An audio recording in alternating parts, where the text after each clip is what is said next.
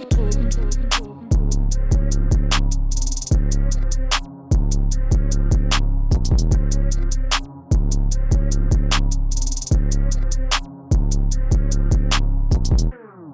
og velkommen til Dråben. Mit navn er Louis. Og mit navn det er Emil. Vi har en gæst med i studiet i dag.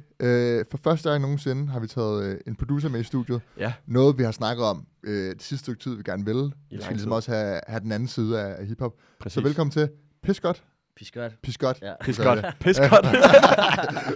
måde at snakke. Og det værste er, at jeg har faktisk skrevet i mine noter, hvordan jeg skal udtale det, for jeg har set nogle af dine ældre interviews. Ja. Jeg tænkte over det inden, at jeg skulle være med at... Ikke ked af. Nej. Velkommen til. Så du sagde... Ja, tak skal du have. Prøv at sige det igen.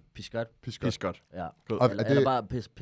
Piscot. Piscot. Er det noget efternavn, eller...? Ja, det er mit efternavn. Okay. Jeg hedder Patrick Piscot. Vil du helst kaldes Patrick eller Piscot? Jeg er ligeglad. Altså, kald mig, hvad du vil. Fint. Ja. Fint modtaget. Som Louis sagde, så er det jo faktisk første gang, vi har en... Ikke... Du er jo artist. Kan man godt smide dig under den paraply, tænker. Men en ikke, hvad skal man sige, rapper. Ja. Ikke rapper. det prøver at sige, hvordan fanden, men det er det. Så rapper jo faktisk. Ja, og det skal vi også snakke om. Men multitalent mere med i dag. Åbenbart. Men tusind tak, fordi du gad at være med, Patrick. Tak, fordi jeg må. Det sætter vi pris på. Ja. Skal jeg gå? Var det bare? It's done. It's a rap. Hvad hedder det? Du blandt andet med, fordi du er en pissefed producer. Men også fordi, at du for nylig har... Jeg ved ikke, hvordan man... Jeg har prøvet at formulere det på tekst, og jeg ved heller ikke, hvordan man skal formulere det. Kan man sige, at du har landet et stort track på et stort album, eller du har landet et beat? Ja. Hvordan siger man det selv? Ja, altså vi ja, der er Jacobsen. Ja, eller mig og Jacobsen, men sådan vi i producer, comedy. Wow. Community. Ja. Vi siger, hvad er det, placement. Placement. Okay. Så vi har fået et placement, og processen med placement er jo egentlig, at det er først, når det er udgivet, men lige så snart man får noget med en artist, hvor vi er i det der limbo, hvor vi ikke ved, om det bliver til noget eller ej, så siger vi også, at vi har fået et placement, eller vi har landet noget. Det er sygt spændende. Jeg synes, det er ret vildt, når danske producer, de får et placement så med en amerikansk artist, fordi den proces, vi kommer til at snakke meget om, men sådan, hvordan man overhovedet kommer i kontakt med sådan nogle der, og hvordan man får sendt sin beat ind.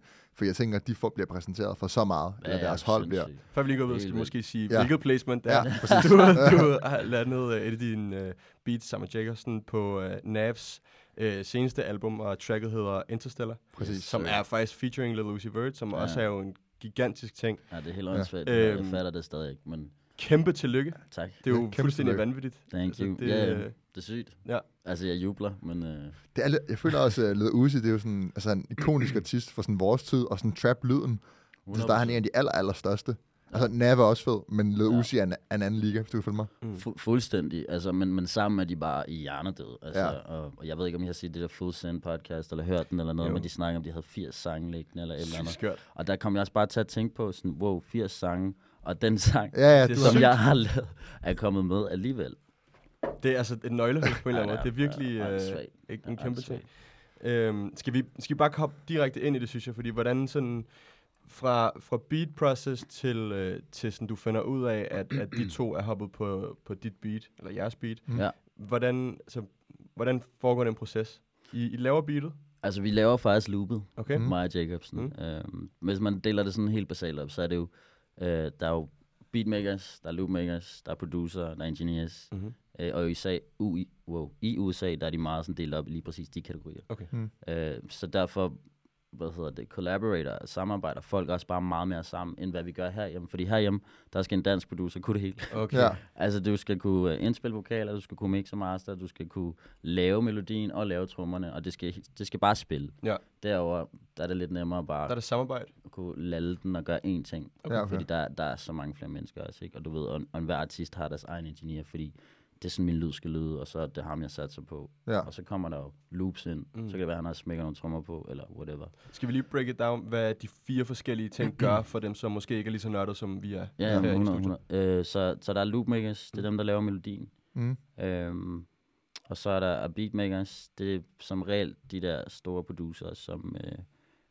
TNTXD for eksempel. Han får tilsendt hundredvis af loops, han laver også melodier selv, men...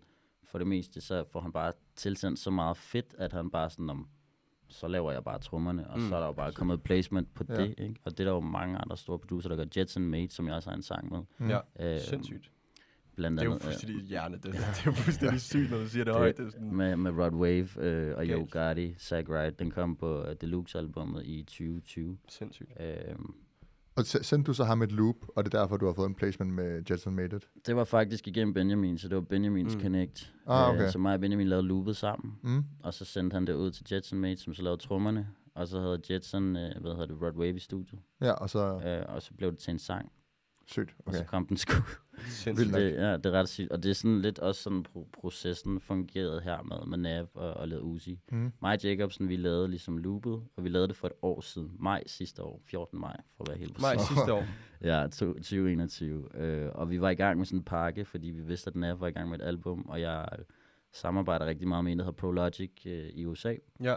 Og det er en producer, som har lavet alt fra NAV, Chris Brown, Justin Bieber, Young Duck, P&B Rock, derudad. Altså, han er sådan lidt vokset halvt op med NAV. Kender han personligt? Ja, altså, han har lavet 2 NAV's albums, blandt andet, for at mixe og masterere alt hans ting. De er fucking gode venner. Jeg skal mærke, at jeg bliver nødt til at beherske mig for ikke at spørge ind hele tiden, og virkelig stikke af hele tiden.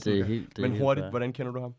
Det gør jeg faktisk igennem Sony. Jeg blev jo, signet til Sony Publishing i start 2021.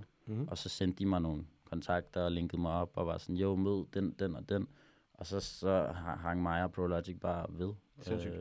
Blev venner. Jeg har også besøgt ham og sådan noget. Og vi lavede også en sang til Ty Fontaines album i studiet med Ty Fontaine sidste år, hvor vi lavede 3 sange, og hvor den ene så cutter albumet. Okay. Så det var fucking nice. Ja. Den hedder Waste No Time. Okay. Ja. Så du sender dine loops, jeres loops til... Ja, for lige at gå tilbage. Ja, fortæller bare ikke en skid. Alt muligt af det. Nej, men jo, det der så gør, er, at vi så er i gang med at lave den her loop-pakke på cirka 12 loops. Og det gør vi, fordi NAV er i gang med et album, og det ved jeg jo, på grund af den lille historie, jeg lige har fortalt nu. Og så går der ikke meget mere, end efter jeg har sendt den en 12 timer, før jeg får et svar tilbage fra Pro, som er sådan... Yo, we got one. Og så er jeg sådan, okay, sygt. Og ja, det med det der loop, der hedder Interstellar, siger han. Og så er jeg sådan, okay, sindssygt. Og så siger han, i stedet for at jeg fortæller dig, hvem der er på, hvilke artister eller artist kunne du så tænke dig, der skulle være på? Og så var jeg sådan, this tricky motherfucker. Sygt at sige til dig. Jeg var sådan der, okay, Men det er også ærgerligt, hvis du gætter forkert. Er det ikke det? Ja, lille smule. Bare vent, bro. Okay, så jeg siger, okay... Fordi loopet, det kunne passe til The Weeknd, så jeg siger, okay, The Weeknd, NAV eller Lil Uzi. Og så siger han, glem The Weeknd, men vi har NAV og Lil Uzi. Og så hopper jeg bare op. Og jeg sidder på vej hjem fra en fucking morgenfest klokken lort om morgenen. Og Jacobsen er der ikke. Og det er kun mig, og jeg skriver bare til ham med det samme. Bro. Ja, det var helt sygt. Bro, we got one with NAV og Lil Uzi. Og så er der også gået et helt år. Og så var det faktisk først her for 2 måneder siden, hvor jeg ikke rigtig har hørt fra Pro i et stykke tid, sender stadig ting frem og tilbage, men svarer ikke. Og det gjorde han ikke, fordi han var i gang med mix og indspil og masterere på selve albumet. Ikke? Okay. Ja, og så skriver han så, jo, sorry, jeg har været MIA. Presset, ja. Ja, der har været så meget, der har været så travlt, men jeg er lige blevet færdig med albumet, og vores sang er stadig på. Sygt. Send mig din info, og så... var jeg bare sådan, shit, let's fucking go. Okay. Så har det været The Waiting Game Strong, og så kom den ud her den 9. Så du har ventet et år? Jeg har ventet et fucking år. Du har ventet et år? Det er en lang proces. Ja. Altså sådan, og du ved jo ikke noget. Nej, det er ret sygt. Er der noget som helst, man som producer kan gøre? Fordi jeg kan mærke, at det sådan er... Meget af det er tilfældighed, og meget af det er selvfølgelig held. Men altså, det er jo netværk jo. Ja, det er en ting, men sådan også... Men sådan, at du sender, også, ikke? Klart, der skal være noget talent, der skal være noget, du skal være dygtig selvfølgelig. Men det der med sådan, at op til tilfældigheden, at du sender et loop, hvor han tilfældigvis sidder i studiet, og sådan de der ting. Er der noget som helst, man som producer kan gøre for, at når du så har landet, når du ved, at for et år siden har fundet ud af, at Lil Uzi og NAV på det her beat, kan man gøre noget som producer for at få den presset lidt, eller er det virkelig bare sådan en waiting game? Altså, det er bare waiting game, fordi at det, i sidste ende er det op til artisterne. Prøv at høre, de laver måske 50 sange om måneden, hvis ikke mere, ikke? Og for at der er en af de sange, hvor du har lavet en, og det er den, der bliver valgt, så jeg kommer med på næste single, eller næste EP, album, whatever, mixtape. Altså, der er langt. Man aner det ikke. Man kan bare blive ved og blive ved og gøre sit næste. Og sende det næste loop. Og være sikker på, at du holder relationen med den producer, eller den ingeniør, eller den artist, du nu skriver med. Altså, det er 100%. Så der er helt sikkert et element af, at du ved, hvad kan man sige, holde sig aktuel hos de mennesker, som man snakker med i den her. Ja, altså bare lade være med at være en faker. Altså, der er virkelig mange, der hele tiden skriver, og det gjorde de også før, men var sådan, yo bro, du fucking nice, må jeg ikke sende dig nogle loops? Sådan, den tilgang er sådan, den er lidt gammel, for jeg føler, det bliver lidt for sådan... Altså som folk skriver til dig nu, som er i gang med at lave beats og sådan noget der? Ja, som gerne vil sende loops til mig, fordi at jeg jo har ramt noget stort. Altså, det ser de jo som mulighed, og jeg vil altid gerne hjælpe, men jeg vil gerne have en relation til folk. Jeg vil hellere være sådan, jo, skriv lige til mig, sådan, jo, har vi et eller andet relaterbart emne, vi kan snakke om, eller er der en eller anden federe måde, du kan komme ind på, end at bare gå direkte til sagen og sige, jo, send mig loops, fordi så gider jeg ikke svare. Vil det være federe, hvis en upcoming producer bare skrev til dig sådan gatteros måske bare? Eller sådan, altså, det behøver jeg ikke engang. Jeg tænker bare, det er svært at komme med en personlig indgangsvinkel i DM's, for eksempel. Jo, men... Eller skal man selvfølgelig være ude til arrangementer og sådan noget? Jo, normalt. Heller ikke, fordi jeg forventer en kærlighed til klar. Men altså, lad os sige det på den her måde. Jacobsen mødte jeg jo igennem DM. Han skrev til mig. Han skrev faktisk, jo, det er fedt, det du har lavet. For der havde jeg lavet Lil Mosey og Rod Wave, ikke? Og så på en live, så var han sådan, hvad de mailer? Så var jeg sådan, ved du hvad, jeg giver ham en chance. Så skrev jeg bare min mail. Og så sendte han nogle loops, og så begyndte jeg at kugle lidt op på det. Og så var jeg sådan, jo, de er fede, de her. Hvornår er du i København? Og han boede i Aarhus, nej ikke Aarhus, Sønderjylland eller et sted. Ja. Og var same. Ja. 82-10. Og så var han sådan, jeg kommer til København den og den dag. Og så var jeg sådan, okay fedt, så lad os komme i studiet. Og så gav jeg ham bare en chance, og faktisk den dag, der lavede vi nogle loops, som en måned senere blev placed hos Lil Baby. Så vi fik en sang med Lil Baby. Den er aldrig kommet ud, og vi aner ikke en skid. Og det er også igennem Pro Logic der. Ja.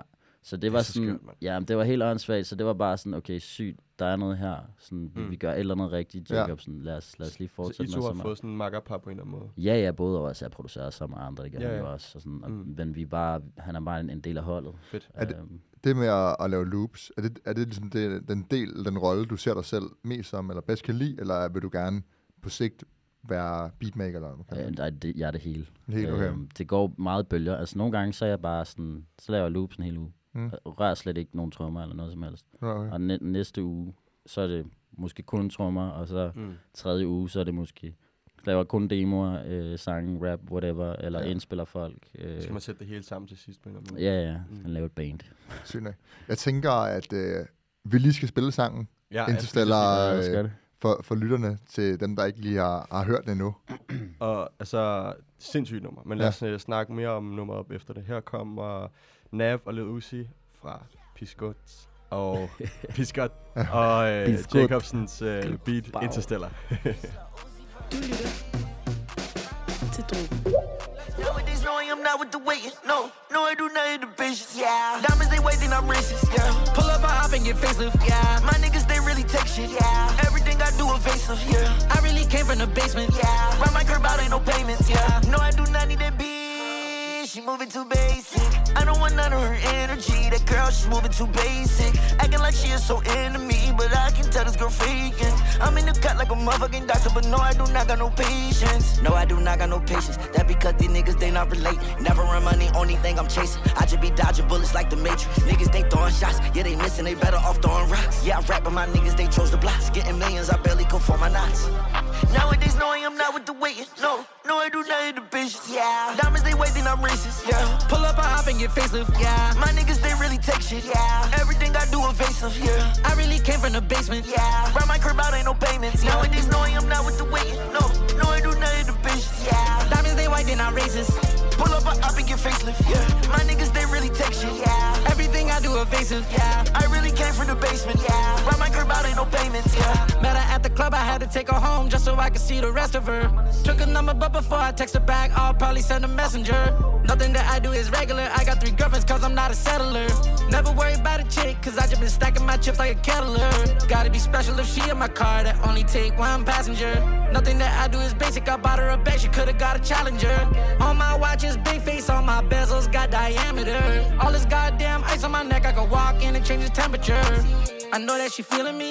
Catch her attitude, I never fret, cause catching checks my ability.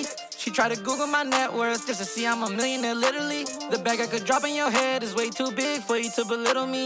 My ops going broke is a joke, are you kidding me? Knowing I'm not with the waiting, no, I do not hit the bitches, yeah. Diamonds, they wait, then I'm racist, yeah. Pull up, I hop and get facelift, yeah. My niggas, they really take shit, yeah. Everything I do evasive, yeah. I really came from the basement, yeah. Round my crib out, ain't no payments, yeah. Nowadays, knowing I'm not with the waiting, no, I do not hit the bitches, yeah. Diamonds, they white, then I'm racist. Pull up, I up and get facelift, yeah. My niggas, they really take shit, yeah. Everything I do evasive, yeah. I really came from the basement, yeah. Round my crib out, ain't no payments, yeah.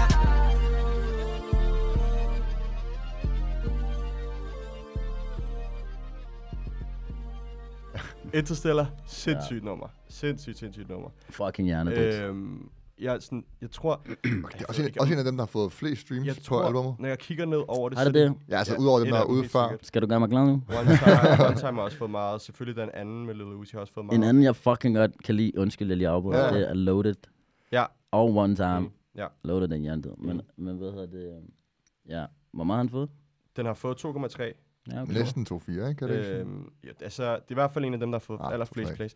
Men det der, så det, I har lavet, de der, jeg ved ikke, hvad jeg skal kalde dem, jeg kan ikke finde noget af producersprog, eller noget som helst, men sådan, altså, er det sådan synths? Nej, men sådan, det i loopet, de der, det er sådan, jeg føler, at beatet er meget spacey. Ja, fuld spacey. Meget spacey. Der er en grund til, at du har kaldt det Interstellar selv, jo.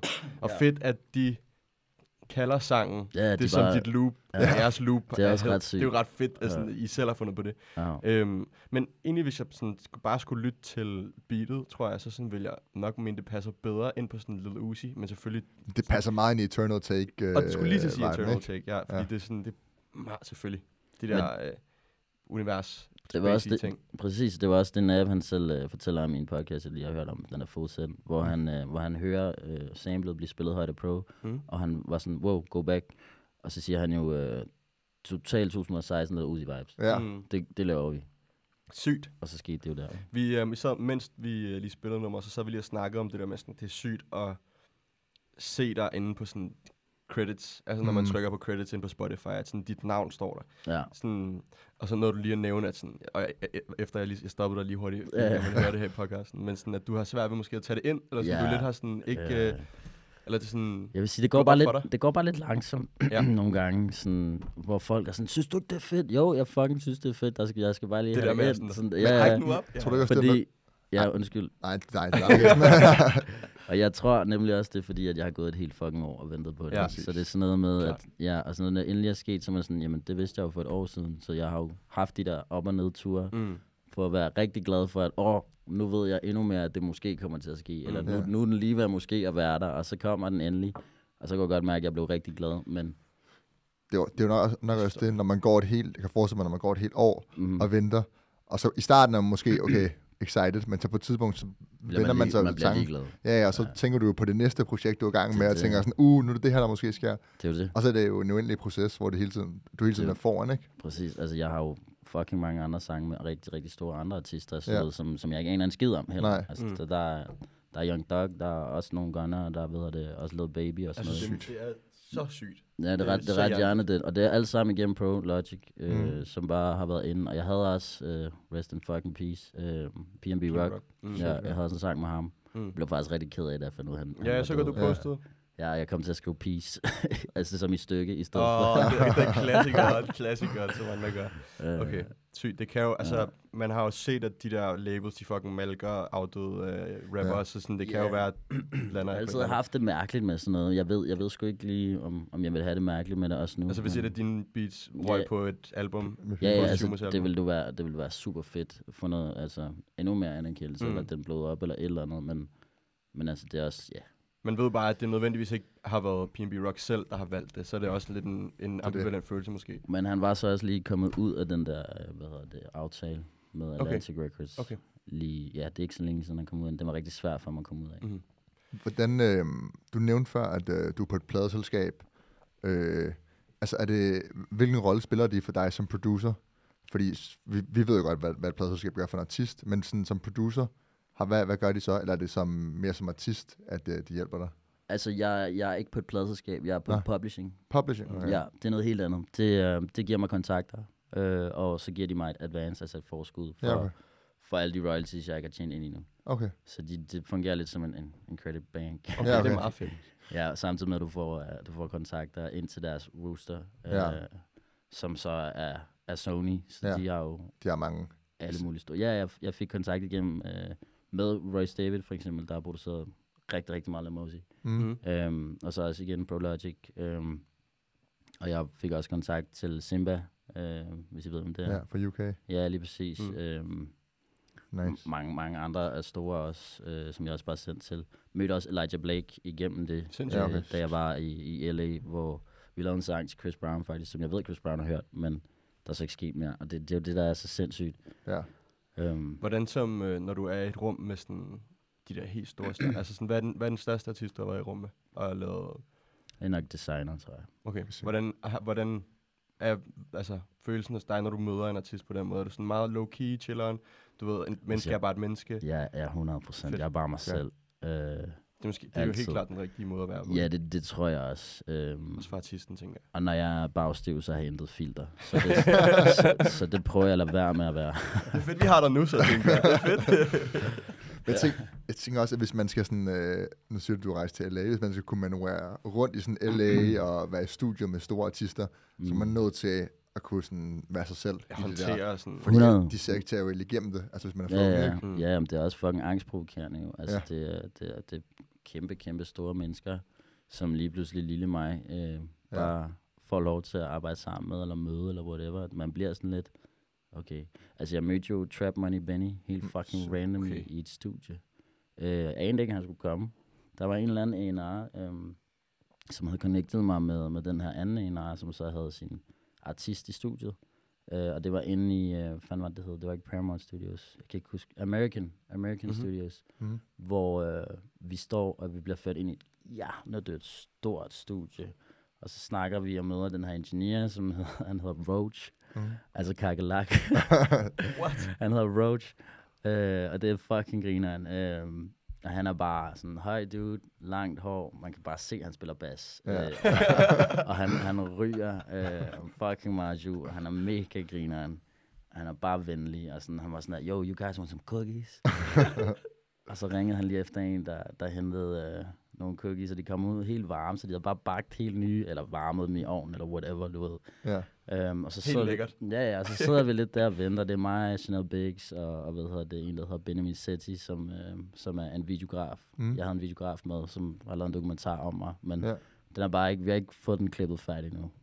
Den kommer nok snart, 7.9.13. Og så sidder vi der, og så kommer ham der, hvad hedder det, en Arnsen lidt hen, og så siger han, kan du ikke spille nogle beats, sådan Chris er på vej, og det var en, der hed Young Chris, hans artist, som jeg skulle ind med. Og så spillede jeg nogle beats og sådan noget, han valgte nogen, og så kom Young Chris, og så skulle vi lige tage at gå ind og hvad hedder det, indspille noget. Men så pludselig så hiver han ham bare ud af studiet, af session, og så sidder mig og Biggs der sådan, og Benjamin filmer det hele, så er vi sådan, hvad fanden sker der? Og så siger, så kommer ham der en anden ind igen, og så siger han sådan, jo, det er fordi, der kommer en anden producer også. Og så er jeg sådan, bare for noget. Gør der det? Fuck, hvor nederen, tænkte jeg bare. Og så var jeg sådan, nå, okay. Så kiggede mig og Biggs på hinanden, og sådan, nå, skal vi bare pakke vores lort sammen og gå, eller hvad? Og så var jeg sådan, nej, for det var fucking vent lidt. Og så var jeg sådan, må vi godt være her? Sådan, ja, selvfølgelig må du gerne være her. Der er ikke noget der. Nå, okay, men jeg var bare ikke klar, at der skulle komme en anden. Og så det, jeg havde sagt det, så går Trap Money Benny ind ad døren. Sygt. What the fuck? Og han er bare, altså det var dagen efter Virgil var død, okay. Så der var ret sat stemning, og de skulle lige snakke en halv time om det, men så gik vi ellers bare i gang, så valgte han et af vores loops, mig og Biggs loops, og så lavede han et beat til det, og vi sad bare og kiggede med. Det var fucking sygt. Er det Trap Money Benny, er det en, som du sådan, har set op til længe, og så har sådan lidt surrealistisk følelse, og sådan lige pludselig han vader ind i studiet, du er Nej, både og. Jeg vil sige, jeg har altid fucket med hans lyd, men der er ikke rigtig nogen, der kendte ham. herhjemme, før Trap Money Benny, du ved, In My Feelings kom ud. Præcis. Men det er stadig stort i den forstand med, at sådan, okay, han har arbejdet med en artist, som jeg rigtig gerne vil arbejde med. Jeg tror, det var derfor, at jeg blev sådan helt, sindssygt, fucking nice. Han er bare helt nede på jorden, og vi bondede bare fucking godt sammen. Nice. Ja, men det, der har været vildt, det har nok, da jeg mødte D.A. Got That Dope, som også bare walker ind i en session, jeg ikke anede en skid om, hun kommer ind til. Ja, det kan jeg også fortælle om. Ja, det skal vi også have. De to, er de så sådan beatmaker, så I giver dem loops, og så laver de beats med dem, eller? Begge dele. Altså, begge de gør også det hele. De indspiller også begge to. Sygt. Hvad hedder det? Nu hurtigt. Nu, der står også, den er, altså skrevet af, så der står også, at dig og Jacobsen har skrevet. Hvad, har I været med til at skrive teksten også? Nej, det er jo det er bare normalt, det skal man. Det er fordi, vi får en del af publishing, og så får vi en del af royalties. Okay, så der skal stå jeres navn der, så sådan fordi vi skrevet af er egentlig misvisende. Skrevet titlen? Altså, det er jo procenter. På den måde? Det er jo procenter. Ja, altså, det er jo procenter. Okay. Så det betyder ikke noget, fordi jeg har altid kigget på det der ting, sådan, har producerne, og det giver mening? Det er koda. Ah, okay. Det er bare credits. Okay, giver mening. Fungerer det? Nu, altså sådan, når du laver et loop, og det bliver brugt på en NAV-sang, som her, ikke? Bliver du så betalt i procenter af royalties, eller hvordan? Ja, og så får vi et upfront fee. Også et upfront fee, okay. Ja. Nice. Vi har været 4 på det her, fordi NAV har også produceret på det, der er også ret sygt. Ja. Men der var et budget på $10,000. Okay, sygt nok. Og så får et stykke det, og så er det så royalties for evigt, så længe sangen... Ja, okay. Pocket watcher. Det er jo også vildt nok, fordi så på sigt, jo flere sange du... Det er jo en aktie. Ja, præcis.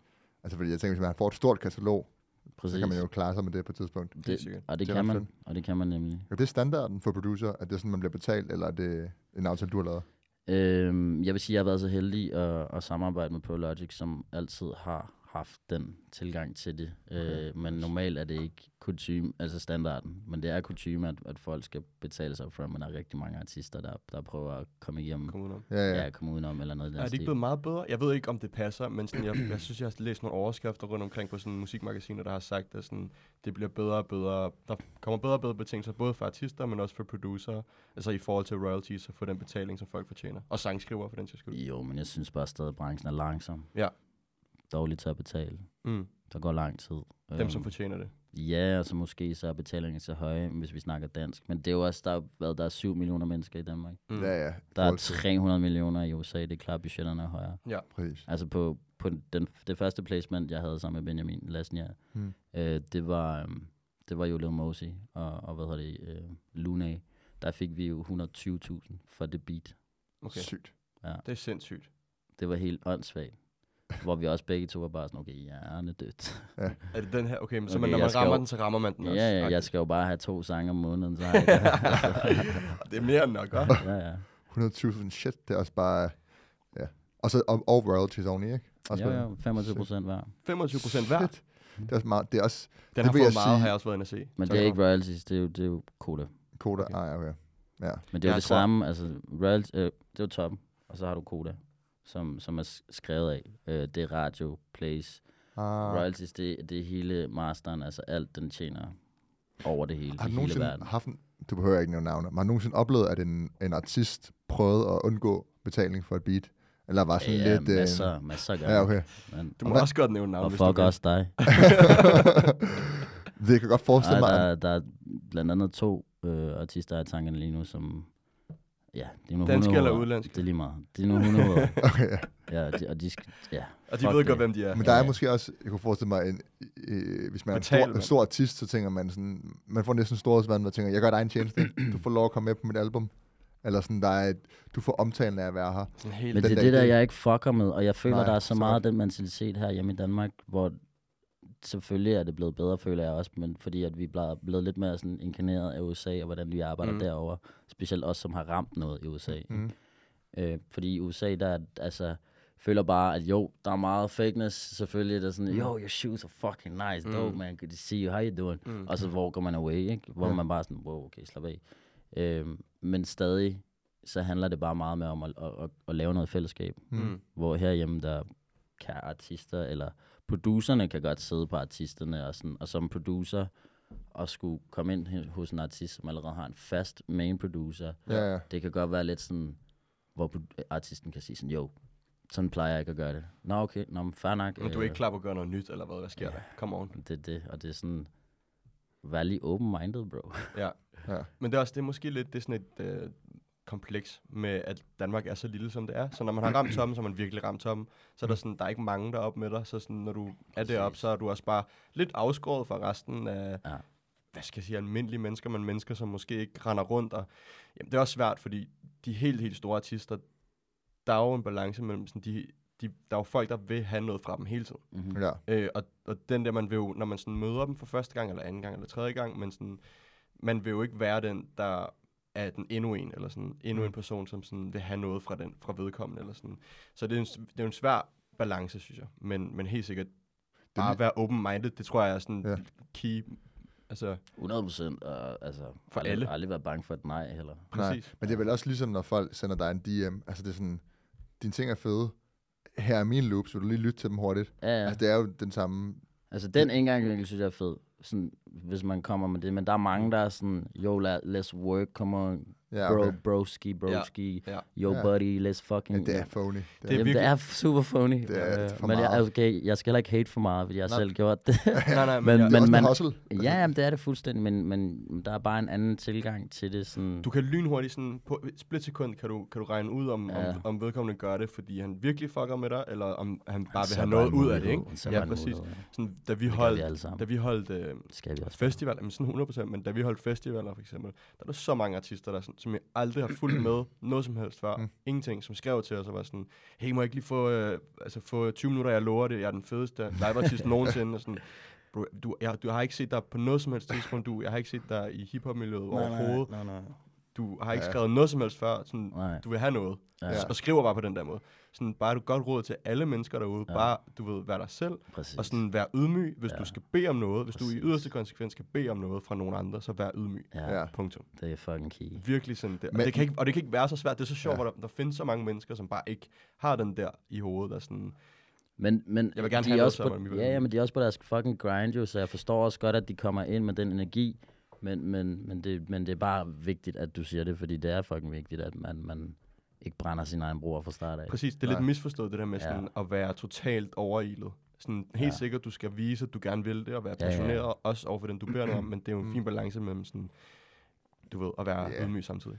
Men omvendt, altså hvis man er upcoming artist, man er jo også bare, man må bare tage, hvad man kan få, og jeg forstår godt, at man skriver mig ikke lige for 20 minutter, fordi man tænker, hvis nu de fucker med mig, så kan det jo være. Men ærligt, når man...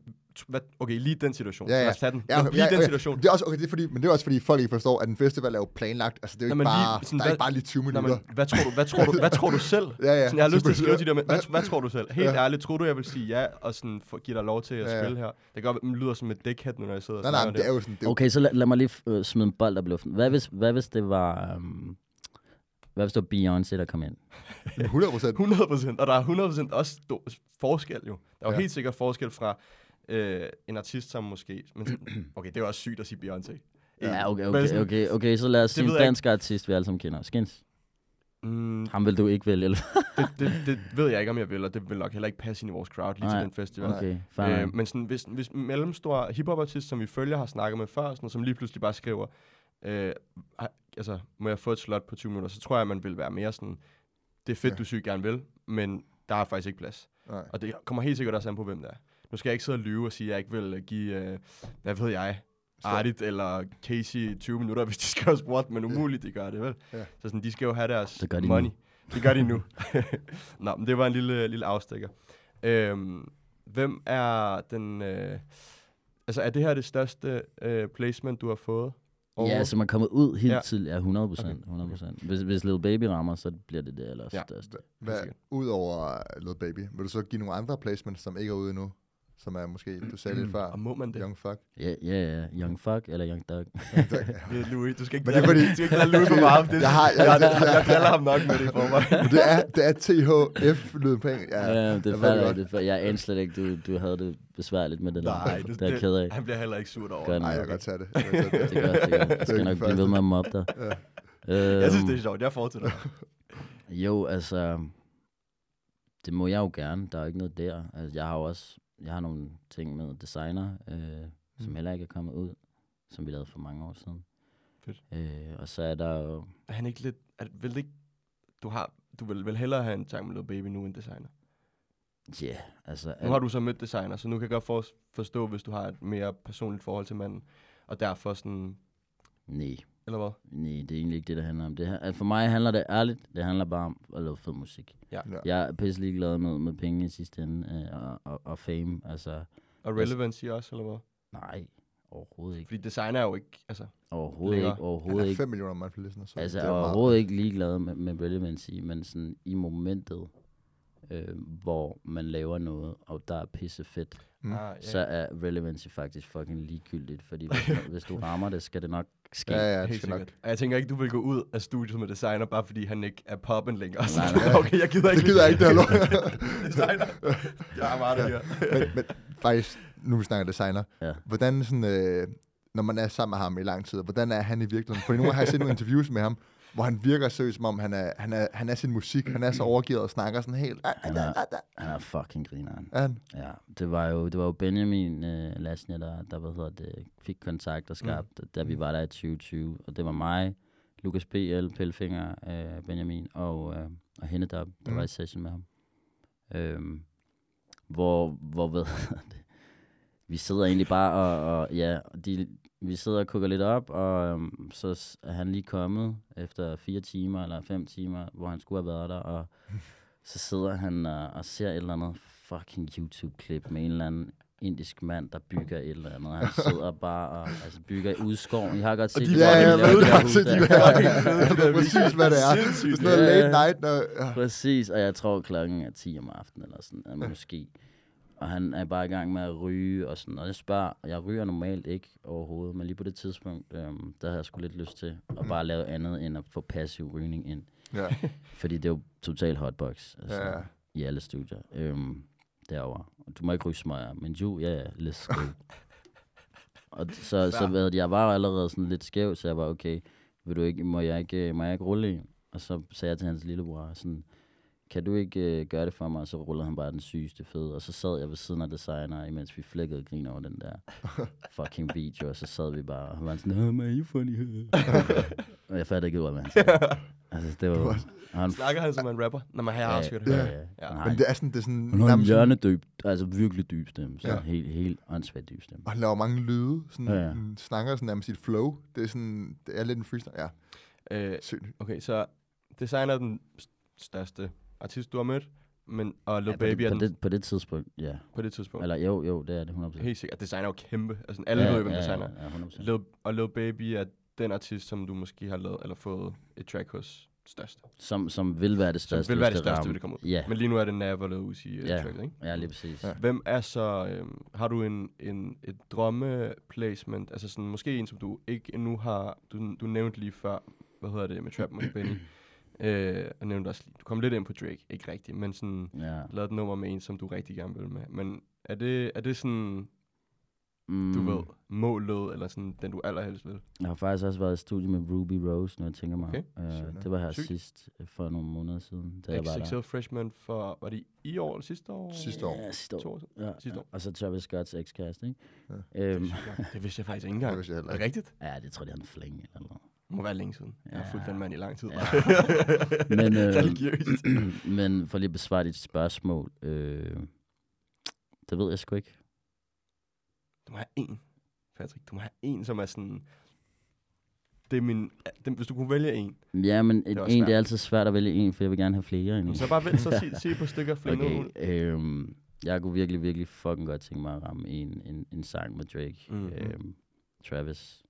The Weeknd. Det er nogen, jeg har skrevet på min målsætningsliste sådan for 3 år siden. Ja. Og jeg skrev faktisk også, at jeg var lavet Uzi på for 3 år siden, så det er ret sygt, at det er gået opfyldt. Tillykke, mand. Det er fucking sejt. Det er kæmpe stort. Ja, det er ret sygt. Det er nok de 3 allerstørste. Det er også bare, der er forskel, ikke? Fra lavet Uzi kæmpe, altså sådan, det kan man, altså, men så er der også bare niveauet op. Ja, som er Drake, The Weeknd, Travis. Jeg har faktisk lige begyndt at samarbejde med Foreign Garden, som har lavet noget Roddy og sådan noget. Han var i gang med at lave til Roddy Witch, hvor han valgte 2 af mine loops, og så ved jeg ikke mere. Nej. Så det er lidt for tidligt at sige, jeg har en sang med Roddy, for det aner jeg jo ikke skidt endnu. Men det vil også være noget ret stort, hvis det skete, ikke? Det virker lidt som om, der er sådan to måder at arbejde på, når man er dansk producer. Der enten så sender du loops til en amerikansk producer, som så tager med videre, eller også tager du selv til LA. Hvad kan du bedst lide? Er det på sigt, vil du så gerne være mere i LA? Eller hvad? Ja, jeg flytter næste år. Gør du? Sygt. Okay, så er det fuldtid i LA. Fuck Danmark. Det er også for småt. Det er alt for småt, hvis man gerne vil make it big. Min lyd er bare amerikansk. Altså, jeg har intet imod folk, der grinder herhjemme og gør sine ting i forhold til musikken her. Men jeg synes bare, den er bare for Europe for mig, lige pt. Altså, jeg elsker at lave forskellige ting, og jeg er i studiet lige pt. med Mowgli, hvor vi prøver alt muligt fedt af. Han er fucking grineren, og virkelig talentfuld. Fucking nice fyr også, så du ved, det er sådan, det kan jeg virkelig godt lide. Men jeg elsker jo, at det er mit hjertebarn at lave amerikansk hiphop. Du er meget trappet. Ja, både, men jeg er også meget R&B, jeg er også fløde. Jeg er fuld flødefælder. Jeg er dum, mand. Trappet og R&B. Ja. Ja, altså jeg er rigtig god til at lave top lines også. Fedt. Så skal vi lige snakke om den også? Lidt din rapperside, sådan, hvornår er du begyndt på det, og hvorfor? Jeg vil sige, lige inden du svarer, jeg søgte på dit navn på YouTube på her i morges, og så kunne jeg se, at du har jo selv været artist. Ja, der ligger en musikvideo, som er nøjeren, så freaky, og noget helt andet end det, du har produceret. Ja. Men du har selv lavet sådan noget sang, rap-agtig. Jo, jeg startede, okay, I får lige sådan historien her. Ja. Min far, han dør i 2018, og han boede i Aarhus. Og derfor begynder jeg at snakke jysk, åbenbart. Og hvad hedder det? Det var bare en fucking øjenåbner for mig. Og jeg mødte Benjamin Lassen året før på en natklub, hvor vi arbejder sammen. Og der begynder vi jo så bare at tage meget studie sammen, og jeg begynder sådan lidt at få lyst til at lave musik igen, og havde egentlig lavet musik før det, men holdt en lang pause. Ja. Og da min far så dør, der går det bare op for mig, at jeg altid falder tilbage på musikken, fordi at jeg har haft et relativt turbulent liv, også på grund af ytøj og sådan noget, og forsvandt bare i stoffer på et tidspunkt, og alkohol, og havde ikke rigtig nogen målretning. Altså, jeg vidste ikke, hvad jeg skulle med mit liv. Så da han så dør, der går det op for mig, okay, det er musikken, du skal fucking satse på. Så der går, og det var i 18, det var maj 18, så der går sådan noget 3 måneder, så bliver jeg signet til Memory Records her i Danmark som artist. Og det var faktisk min ekskæreste storebror, som bare havde skrevet til mig, jeg kan se, du hele tiden er i studiet, hvad laver du? Kan du ikke sende mig noget? Og så er jeg sådan, jo. Og tænker bare, fuck det. Og så var han sådan 2 uger senere, sender du mig ikke noget? Okay. Og så var jeg sådan, okay, han mener det. Jo, fint nok. Ikke bare for sjov. Så sendte jeg ham en eller anden lallet topline, jeg havde lavet sammen med, hvad fanden er det nu, han hedder? Fresh Eye. I et eller andet skur på Nørrebro, hvor det var piskoldt, og jeg bare lige hurtigt lavede noget topline, og så var han sådan, wow, det her, det kan være ugens uundgåelige, den er sindssyg, den her. Jeg snakker med det samme. Og så hvad er det her i 18 også? Ja, og så gik der en uge, og så lagde de bare en pladekontrakt, så var jeg sådan, okay, sindssygt. For en topline, bro, slap af. Du kunne ikke have noget, åbenbart. Og det var ret sygt, og så gik jeg altså ligesom bare til værks med at få det produceret, og så udgav jeg så, det var så sangen Exposed. Og det er jo gået fint nok med den, men det var så også bare det. Og så gik mit projekt ligesom bare ud på at hele tiden prøve at lave noget nyt musik, der jeg synes, der var fedt. Og så blev det næste måske bare sådan lidt mere, vi skal have et hit-agtigt nu. Og så synes jeg egentlig ikke, at det var så interessant længere. Og imens så havde jeg lidt svært med at finde producer, der sådan gad at samarbejde med mig. Selvom jeg samarbejder med Benjamin og Lukas. Og jeg følte ikke rigtigt, at jeg var skide god til at producere selv endnu, men jeg kunne lave demoer.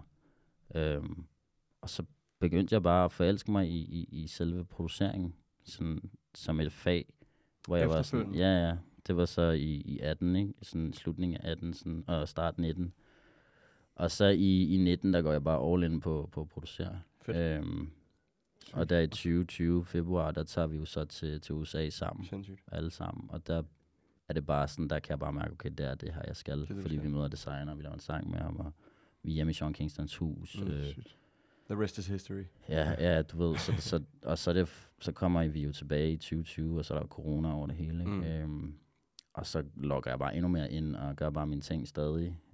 Laver loops, bliver bedre til at lave beats. Og så på min fødselsdag den 11. juni får jeg at vide, at jeg har en sang med Lil Mosey. Shit, ja.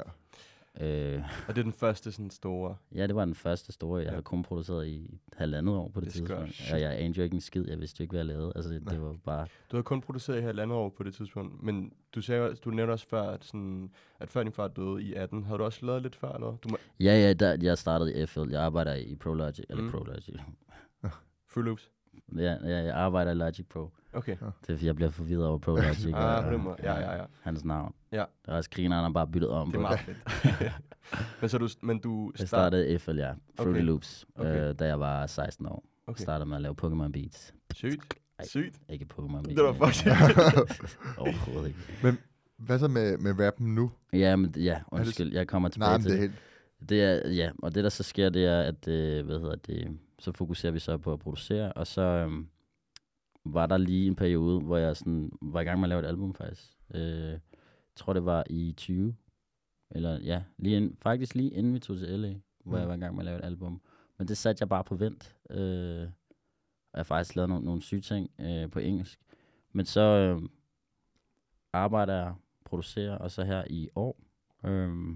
flytter jeg ind sammen med, A.T. og Pete, fordi begge to blev singler på det tidspunkt, og jeg havde brug for et sted at bo, og han var sådan, jo bro, du kunne bare flytte den her, og jeg var sådan, okay, sindssygt, let's go.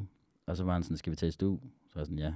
Og så lavede vi en sang, og det var bare, okay, det her, det kan vi finde ud af sammen, fuck hvor sygt, vi bonder fucking nice over musikken, så når vi lavede 8 demoer, hvor 3 af dem er færdige, og du ved, at nu prøver vi så bare lige at pitche dem rundt og se, hvad der sker. Sådan, så vi er i gang med det projekt nu. Fedt. Så du producerer, men også lidt med at... Ja, jeg producerer og laver toplinesene, han skriver, og så rapper vi begge to over det. Sygt fedt.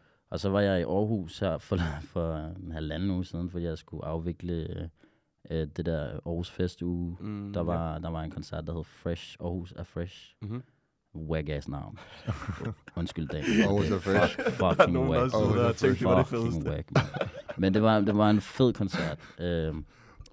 Jeg havde ansvaret for 6 acts, hvor jeg selv skulle rappe, og jeg skulle stå og være DJ deroppe. Ikke?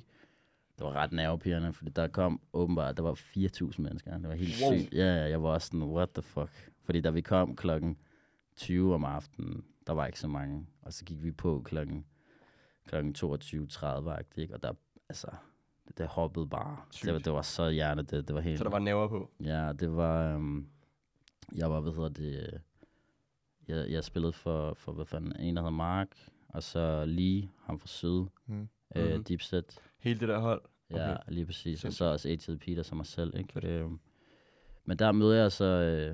det tager jeg lige tilbage til København, og så kommer jeg tilbage igen om tirsdagen efterfølgende. Og der møder jeg så op med Mark og en, der hedder Kovani. Shout out. Og Kovani er producer, og vi tager i studiet sammen. Og så sidder vi sådan, jeg har været der et par dage på det tidspunkt, og jeg skal finde en go-more til næste dag. Og jeg kan komme... Når folk laver de der stories, nogen der kan køre mig fra Aarhus til København i dag. Du må tilfældigvis køre. Er der det? Ligger det der nogensinde, eller? Nej, det tror jeg ikke, det har gjort. Jo, jeg har måske fået en eller to, men så skal man fandme have mange venner, der kører frem og tilbage. Betaler du også brogbisen og benzinen? Men der sidder jeg, og så finder jeg en, der går 8.45, og Kovani, han er i gang med at lave et loop, og han sådan kalder på mig, så kommer du gå over og laver med, og jeg sådan, nej, det gider jeg ikke lige nu, jeg skal lige finde den her go-more. Og så begynder sådan loopet at blive til et beat, og så er jeg sådan, okay, sygt, og så 8.45, hotbox i bil, Mark og Dave, du kender stilen, og så er sådan, okay, sygt, hvad sker der her, bror? Så kigger jeg ind på Mark, og han har også gået i gang, 8.45, og så kigger vi på hinanden, og så siger sådan, er det vi gør?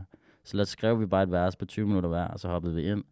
Og så blev det til den her sang, der hedder Uendelig, som vi også lagde ud på Spotify samme aften efter 4 timer. Og vores ven Walter, han gik bare i gang med at lave grafik på hans telefon. Og han lavede også bare 3 promovideoer i løbet af en halv time. Så vi var sådan, spyttede det ud. Ja, vi spyttede bare lortet ud, og så kom det ud om mandagen efterfølgende. Så du ved, og så har jeg sådan lidt fået sådan, jeg ved ikke, jeg har lidt sådan fået kærlighed for at rap på den måde. Sådan, ja. Er det sådan, nice. Kan du vælge? Eller, sådan, er det sådan, eller føler du godt, at man kan være begge dele? Ja, sagtens. Okay, så der er ikke nogen, fordi jeg tænker sådan, at der er måske nogen, der tænker, okay, hvis en producer også rapper den der den der Kanye, jeg skulle lige til at sige det, jeg det der med sådan at underkende producer, som også vil rap. Sådan, det må være... Nej, altså tag Pharrell Williams for eksempel. Selvfølgelig. Altså, de startede... Men det er det, der er forskellen med det. Han har altid været artist, ja, men også vanvittigt til at producere. Og så sammen, da de var Neptune, sammen var de jo bare geniale. Fucking sygt. Og det er jo det, der gør det hele, at hvis du har en eller anden marker, hvor du kan... fucking blomstre, altså, så er der ikke nogen grænser. Nej. Og jeg føler, at jeg er den marker selv, med mig selv, men jeg har også andre, hvor det bare sådan, wow, boomet. Og det gjorde det blandt andet med Mark og Kovani her, hvor vi bare var sådan, okay, hvordan kan vi lave der noget, der er så fedt på så kort tid? Sådan, vi kender ikke rigtig hinanden, vi har kendt hinanden i 3 dage. Jeg føler, at jeg kendte dem i 10 år, ikke? Sygt. Ja, nice. Det var helt og så skal man jo forfølge det på en eller anden måde. Det er synd, hvis ikke man gør. Hvis vi lige skal lave shoutout til dit, artist name, hvad er det også bare... Ja, det er bare Piscot. Okay. Ja, perfekt. Piscot er det hele. Perfekt. Skal vi lige... vi høre den eller noget? Skal vi høre noget? Ja. Fordi mens... vil du måske forklare, mens Louis finder det frem, så kan du forklare, hvad det er lidt mere. Altså, det er det nummer der. Ja, altså, det nummer, jeg lige snakkede om. Ja. Ja, jamen jeg har ikke lige forklaret. Jo, altså jo. Sådan, det er jo, men på den måde, du sådan... Ja. Men det er ikke det, jeg har, vel? Nej. Det er, beatet. Ja, det er beatet. Beatet kan vi lige tage bagefter, men den hedder Uendelig. Sådan er den. Uendelig. Ja, lige der. Nå, var den der? Yes, sir. Perfekt. Og det der er med den, det er, at jo bare... Hvad fanden... Det er ghost. Ja, og det... Og det kom ud af din Gomor-idé. Ja, og det sjove er, at han hedder Narkost. men det er der ikke nogen, der forstår, jo. Og det skulle du heller ikke have sagt. Okay, vi spiller Piscot og Narkost. NA Ghost med Uendelig. Du lytter til Druk. Hallo, hvor skal du hen, pige? Alle de ting, som du gør, de har lige uendelig. Baby, fortæl lige, hvorfor så hemmelig? Jeg vil jo godt, du er min el, og jeg er din benzin. Hvorfor mig før? Hopbox i bilen, Mark og Davis, du kender stilen. Lille karameller på bagsæd, 100 klapper ballade, kavalkade. Jeg er ikke nogen rollemodel, dranker genik, den er igen. Mit eftermæl, tæller mine penge, bruger de penge igen og igen. Postret som en grønlander i snestorm, tåler lige så klar som 3 minutter popcorn. Der er ingen bjergkæder, der kan stoppe min knytnæver. Telefonen ringer, det Dave. Hallo. Hele byens reservelag. Hallo. Hallo, vendning, hvor skal du hen, pige? Alle de ting, som du gør, det er lige uendelig. Baby, fortæl lige, hvorfor så hemmelig? Jeg vil jo godt, du er min el, og jeg er din benzin. Hun er lidt på, svært ved at gå, se gennem dig, om det røg eller tår. Hun er lidt på, svært ved at gå, se gennem dig, om det røg eller tår. Ja, det var bare det. Så nu er jeg sådan blevet lidt varm på sådan at lave lidt mere musik igen. Men jeg har jo gjort det et stykke tid nu med Pete også, og jeg har også nogle ting der, som... Men sådan, nu flytter til LA.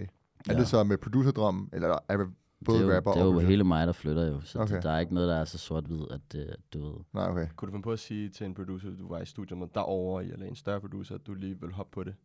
Ja, normalt. Altså, ja, 100%. Jeg laver også toplines i sessions. Ja, selvfølgelig, så kan det jo. Så det er sådan, og hvis ideen er fed... Why not? Ja, om det så er til mig eller en anden, det er fucking ligegyldigt, det finder vi ud af. Helt sikkert. Jeg synes, vi skal spille det beat, du har taget med i dag, og må gerne lige forklare historien bag det. Og vi har jo ikke, mig og Emil har jo overhovedet ikke hørt det. Du kaldte den gem. Ja, en gem, præcis. Den diamant, mand. Min far, han kunne rigtig, rigtig godt lide Colombiana sange. Det går sådan, sådan meget spansk, kolumbisk-agtigt, fordi han var fra Peru. Så det var lidt det, man lyttede til i hans unge dage. Og så fandt jeg det her sample, og så var jeg sådan, det flipper jeg lige derudad. Så flippede jeg samplet sammen med Jacobsen faktisk, og så skulle jeg session med Puyande. Og så sagde han, hvad har du med af samples? Hvad har du lavet det sidste? Og så var jeg sådan, det her. Og så var han sådan, okay, sygt. Det flipper vi sådan her. Og så tog han en guitar frem, og så var jeg sådan, giv mig lige den der. Så lavede jeg nogle små ting på det, og så indspillede han, så lagde han nogle syge trommer. Og så har vi sådan lidt prøvet at få Gunna og Young Duck på, men nu sidder de jo begge to inde, så jeg tror, næppe det kommer til at ske. Det er helt sygt at sige sådan, så jeg prøver lige at få Gunna på. Nej, men det værste er, at jeg har sendt det til Gud og hver mand, der har været i kontakt med ham. Og jeg ved, han har hørt det, men jeg aner ikke så meget mere. Det kunne også være sygt at få Lil Baby på faktisk, fordi det er også meget hans stil. Jeg ved, at Noah Carter har lagt noget på det, og det lyder hjernedødt, men vi begge to er sådan der... Fedt med Nora, men lad os lige se, om vi ikke også skal få nogle større artister på. Også sådan hvad Nora måske, eller et eller andet, lad os prøve at se. Og så har jeg sendt det ud til Sony og alt muligt. Men, hvordan kan du bestemme det? Jeg kan ikke rigtig bestemme det, hvis der er en. Hvis Nora virkelig, virkelig gerne vil have det der nummer ud. Så har det også været ude jo. Okay, helt sikkert. Tror jeg. Okay. Eller faktisk tror jeg, Puyande godt kan bestemme det. Okay. Han er G. Ja. Top G. Ja. Okay, men så lad os høre det. Colombiana. Gunna Colombiana, ja. Ja, tak.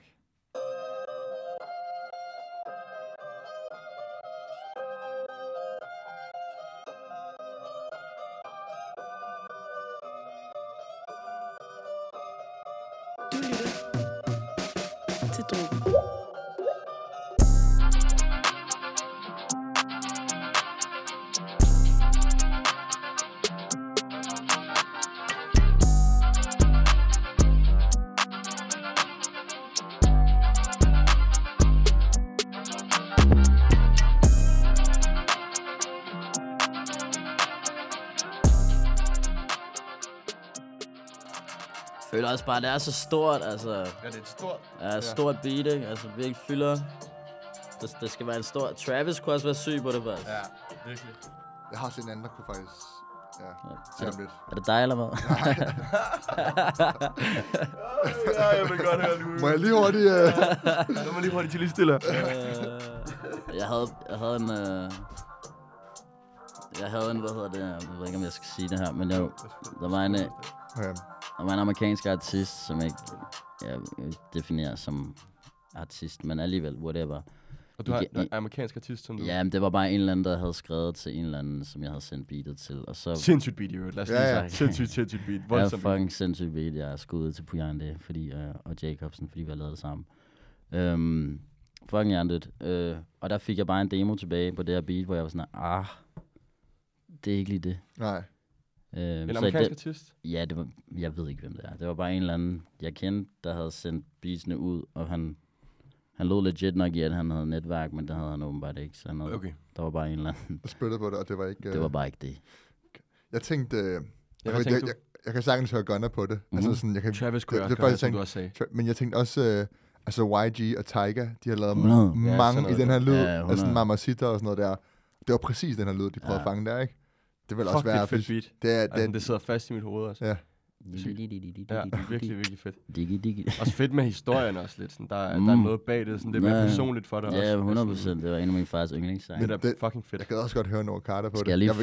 Skal jeg lige finde samplet, jeg har samplet? Ja, det må du meget gerne. Så jeg lige kan høre det. Hvad hedder det?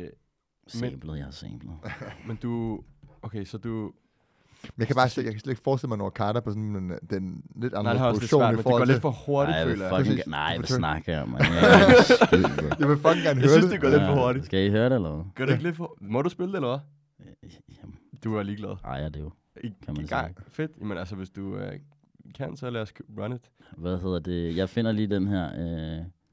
Men du har også lidt en musikalsk baggrund, mens du finder det. Jeg vil lige spørge om.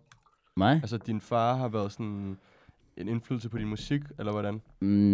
Altså han spillede guitar i sine unge dage, men så solgte han den, eller gav den væk til en ven. Okay.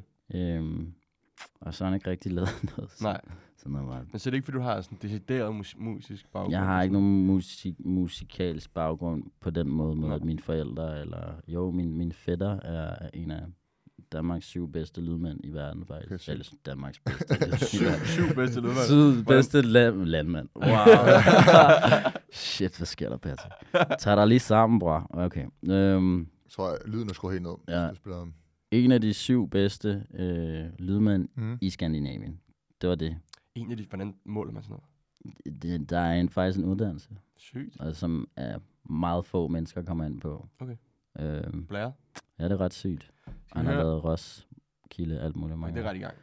Jamen, jeg kan ikke multitask. Nej. Kan du finde det? Det tror jeg ikke. Jeg husker, den hedder.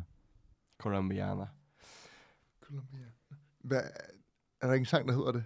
En dansk sang? Jo, Sivas. Sivas, ja. Det er jo, og så den der med... Du tænker på Tessa. Tessa-sangen, det er den, jeg havde... Hvad hedder det? Med ham der... Men nu har jeg glemt, hvad han hedder. Det ved jeg ikke, om vi skal snakke om. Skal nej, det er jo ikke, det kommer bare til at tænke på det. Herinde.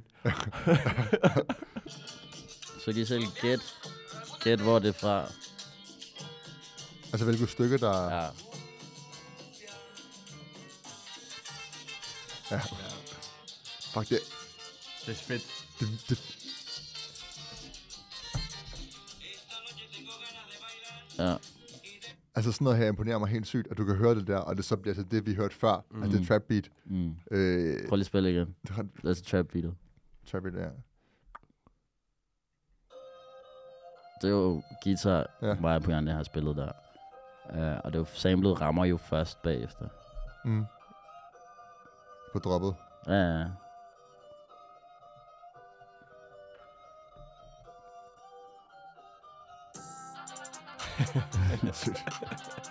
Okay, sindssygt. Der fik vi lige noget gem fra Piscot. Det er fucking sygt op på Puyande og Jacobsen. Hvad med sådan, du ved det her beat, det er en gem.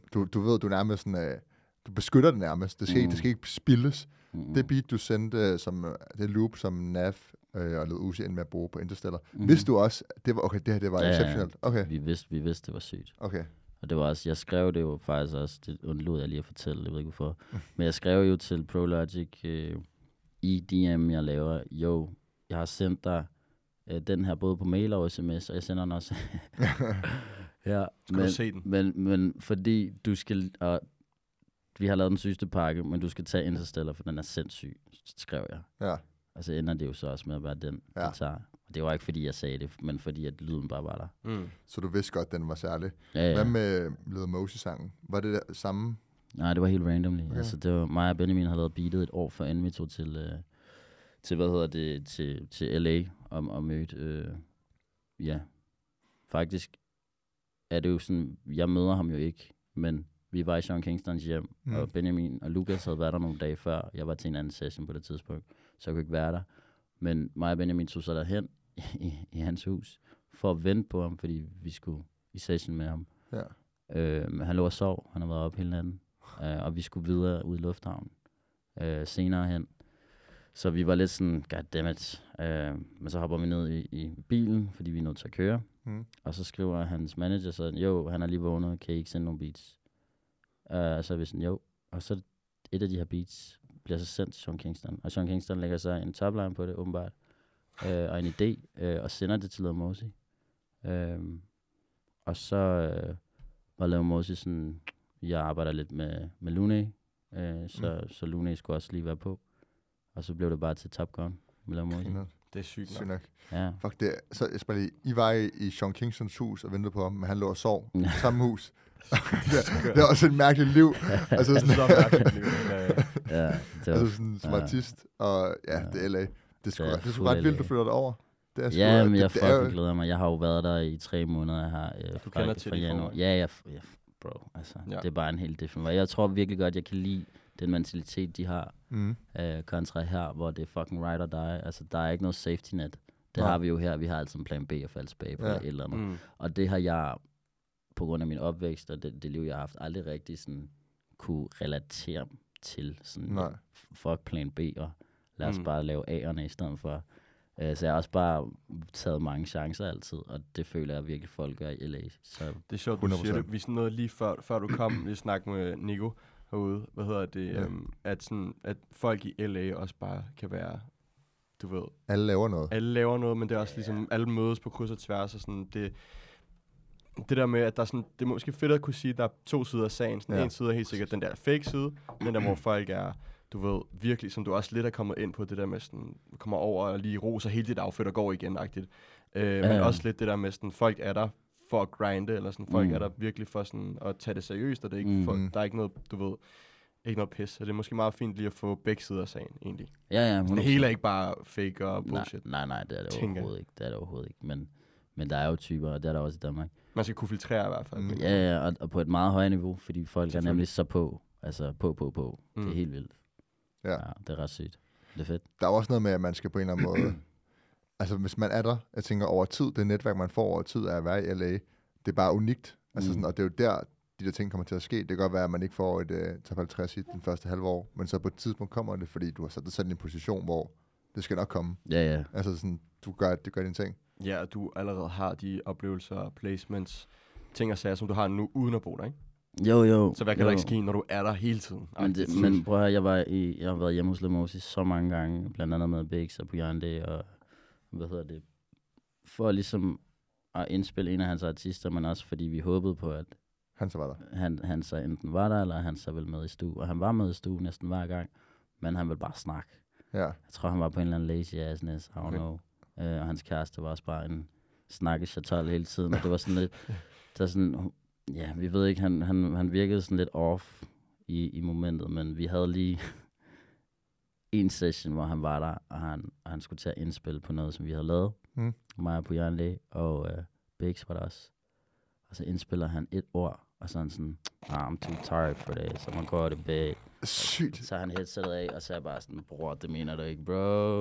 Jeg var der 50 gange, og den eneste gang, hvor du endelig gør noget, så gider du ikke. Siger du et ord og smutter det? ja, og så gjorde han det, og så var vi sådan, fuck it, vi pakker os bare sammen. Ja. Fuck, hvor dårligt. Så, det er altså sådan... Men det er også bare, det afgør også bare, at okay, så skal jeg fucking bo der, fordi hvis jeg skal bruge fucking 3 måneder for at få et ord på et beat, så skal jeg bo her. Hvordan, fordi herover i Danmark, så har vi jo holdninger til alle de der amerikanske artister.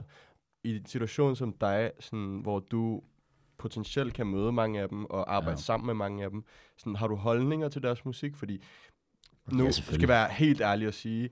NAV er ikke min kop te, Lil Mosey heller ikke min kop te, og vi har trashet NAV og Lil Mosey for den sags skyld, også i podcasten en del gange. Lil Mosey synes jeg alligevel, han havde noget i starten, men det der, jeg føler på en eller anden måde, det siger så meget, fordi at jeg føler, at han tabte lidt charme. Ja, men prøv at han spillede unreal shit, ikke? Og der var så meget, der var så varmt, jeg var sådan der, hvad laver du, bror, læg det ud. Men. Ja. Ja. Men spørgsmål omkring sådan, at man kan jo ikke være picky, når man er producer, når man sådan... Ja, selvfølgelig kan du det. Jo, men jeg mener bare sådan, du kan jo ikke... Kan være, du vil. Jo, selvfølgelig kan du det. Men mere sådan, når du sidder i en situation med Lil Mosey, sådan, jeg ved ikke, hvad din musik... Altså, jeg kan godt lide noget af hans musik, men jeg fucker jo ikke med meget af det, han har lagt ud i det sidste, hvor jeg sådan, det er sgu lidt weak, men det er jo fair nok, altså, det går op og ned i alle artisters musikkarriere, altså, så rammer man noget stort, og så rammer man sgu aldrig nogensinde noget stort igen. Det tror jeg, du har det rigtige mindset, jeg tror, jeg vil have svært ved sådan, at virkelig sådan hype mig selv op, hvis jeg var producer og ting og sager sådan... Selvfølgelig vil jeg nok ikke sige nej til Lil Mosey, men sådan det der med sådan, der er jo nogle specifikke artister, fordi jeg har min smag, og ser op til nogle artister. Så hvem vil du producere for? Hvem er dit? Som om det fungerer sådan, det gider jeg ikke. I dag vil jeg hellere med ham. Der er jeg med lyst til ham derovre. Det kan man, altså det siger du, Patrick. Selvfølgelig kan man det. Selvfølgelig kan man sgu da godt prøve, at der er så mange ting, som jeg har fået sendt, når jeg siger ting, som en af producer eller artister, som en A&R har sendt, hvor det var sådan, vil du ikke i session med den og den? Og der har det måske været nogle relativt okay store, men var sådan, det er sgu ikke lige min lyd. Det gør jeg sgu ikke lige. Og så er der også mange artister, der sådan, laver du drill? Har du noget drill? Så nej, jeg fucker ikke med drill. Nej, jeg synes, der er mange drill beats, der er fede, men jeg synes også bare, det er ikke min kop te. Ja, okay. Det synes jeg sgu ikke lige, jeg har lyst til. Jeg vil hellere holde mig inden for en anden genre. Så det der med at have sin egen vej, synes jeg er fucking vigtigt, så man ikke bare ender med at være en eller anden måtte, alle folk træder på. Ja. 100%. I feel you. Nice. Jeg tænker, at vi begynder at runde af, men der er et spørgsmål. Yes. Så vi stiller alle vores gæster. Alle vores gæster. Ja. Og det er sådan, nogen har rigtig svært ved det, andre har mindre svært ved det. Ja. Nogen spytter bare ud. I bygger den op, mand. Ja. Sindssygt. Det er egentlig bare, hvem din top 5 rapper of all time er. Ja. Okay. Og det er din personlige. Det er jo din personlige liste, så du kan mixe dansk. Nu tænker jeg, det er mere amerikansk lige med dig, men du kan mixe, som du har lyst. Og du må også gøre det på dine egne faktorer, skulle jeg til at sige. Den første, det er Kim Larsen. Ja. Jeg skal ikke grine. Altså, hvad er sin smag? Du griner, jeg griner ikke. Det var en joke. Ja, det var en joke. Men han er faktisk en af de sygeste rapper, fordi hvis I tænker over det, så lægger han bars. Ja. Det gør han faktisk, men nej. Okay, skud fra hoften. Det er også lidt fedt at få dem sådan helt... Jeg vil sige, jeg ikke order overhovedet. Nej. Overhovedet, men Don Toliver. Hvis man kan kalde ham rapper, det kan man godt. Jo. Mm. Ja. Fucking sygt. Har du hørt noget af de gamle? Ja. Der er en Womack. Ja. For sindssygt det album. Ja, hjernedet. Continue. Og så... jeg vil ikke sige, at jeg er svært ved det. Det er bare det der med at huske navn på en søndag, når man er bagstiv. Ikke? Det forstår jeg godt. Også fordi der er så mange fede. Og jeg gider bare ikke altid at sige det, man siger altid. Skal du sige NAV? Skal du ikke det? Nej. Jo, NAV 100%. Er det rigtigt? Ja, ikke engang løgn. Sygt. Hvad du ser i NAV? Jeg vil godt høre det. Hvad ser i NAV? Ja, hvad er sådan appellen fra NAV? Jeg har virkelig svært ved det. Altså... Jeg vil sige, det var faktisk Benjamin, der puttede mig på NAV i sin tid, fordi Benjamin er kæmpe fan af ham, okay. Og har jagtet placement i mange år. Sygt. Så ved det, jeg begyndte bare sådan at lytte til de sange, han sagde, der var fede og sådan noget.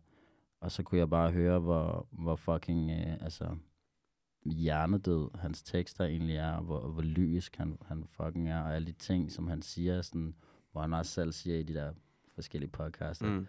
Det er 20% løgn og 80% rigtigt. Hvor jeg er sådan, okay, fed vinkel, og du spytter bare. Han har bare en selvtillid i sin fucking ting, og han er ikke bange for at synge med autotune. Han er ikke bange for at være diverse, I ved. Så det er noget, jeg lægger rigtig mærke til. Jeg er meget mærke til de artister. Helt sikkert. Sådan, så for mig, at han kan finde ud af at ikke bare være en version, men flere andre versioner og lave forskellige musik. Bare åben over forskellige ting måske. Mm. Han virker som en fed person, når jeg har set nogle af de der interviews. Ja, han er likeable. Er virkelig sådan, du ved, jo, snakker bare... han er ægte bro, jo. Ja, præcis. Altså, virker sådan real, virkelig sådan... Yeah. Ja. Ja. Så napper der på. Ja, så hvem har vi sagt? Kim Larsen? Du sagde Don Toliver. NAV. Har du nogle OG, som du gerne vil have med på din top 5? Ja, men der var man ung og dum jo. Men Eminem kan vi alle sammen. Mm. Yeah. Mm. Den er altså 100% berettiget. 50 kan jeg sgu også godt lide, faktisk. Også bare fordi han er gangster. Mm. Men fuck, jeg har en tilbage. Ja. En til. Skal vi sige Nick og Jack? Ej, det må man ikke joke med. Det havde været fair. Jeg havde ikke sagt noget. Jeg tænker mig lige om... Det må du godt. Jeg havde en periode, hvor jeg lyttede rigtig meget til Rio Kraken. Hvem? Rio Kraken. Jeg tror ikke, jeg kender. Rio Kraken? Ja. Sygt. Det skal jeg må have bag. Men det er mere sang, men det var for at danne mit eget lydbillede på det tidspunkt, hvor jeg sådan bare identificerede mig rigtig meget med hans lyd. Jeg synes, det var fucking fedt. Han har sådan meget lys stemme, og laver nogle vanvittige vokalmelodier. Sygt. Og har sådan noget ret fedt emne, sådan smerte og sådan noget. Mm. Sygt. Og så, hvad er det, han hedder? Kan jeg ikke huske, hvad han hedder. Han, der har lavet Drama med Drake. Roy Woods, ja. Roy Woods, ja. Sindssygt. Kæmpe spiller. Okay, så vil du have Rio Kraken eller Roy Woods på? Roy Woods. Ja. Så vi har Don Toliver, NAV, Eminem, 50 Cent og Roy Woods. God blanding af to. Ja, man er vel 30, ikke? det synes jeg er en god top 5. Ja. Det er også en personlig top 5, så der er ikke nogen, der kan sidde og have ondt i røven derude. Men det har de alligevel. Det har de 100% alligevel. Jeg lover dig for, at der er folk, der skriver. Jeg tror det. Fuck Piscot, mand. Nej. Hvad hedder det, Patrick? Tusind tak, fordi du gad at være med i dag. Det sætter vi kæmpe stor pris på. Fornøjelse. Ja, det var kæmpe hyggeligt. Lad os gøre det igen. 100%. Tillykke igen, og held og lykke med alle... Lad os få det Drake placement i dag. Præcis, lad os få det Lil Baby. Ja. Vi krydser fingre og hæpper på dig fra sidelinjen. Ja, og til alle dem, der lyttede med, I kan jo lytte til Interstellar, med NAV, Lil Uzi, og Piscot, og Jacobsen. Ja, Jacobsen. Ja. Og last note, skud til Janelle Biggs, som også er med på albumet. Præcis. Det er ret sygt, nu vi var stoppet, men det er bare sygt, at 3 danske producer med på et internationalt album. Ja. Ja, det er ret hjernedødt, faktisk. Ja. Tak fordi du kom, og tak fordi du var med. Har du sidste ord? Keep grinding. Ja, gør jeres fucking ting. Kan I have det? Fedt, mand. Tak fordi du var med. Det var droppen. Wow. Du lytter til droppen.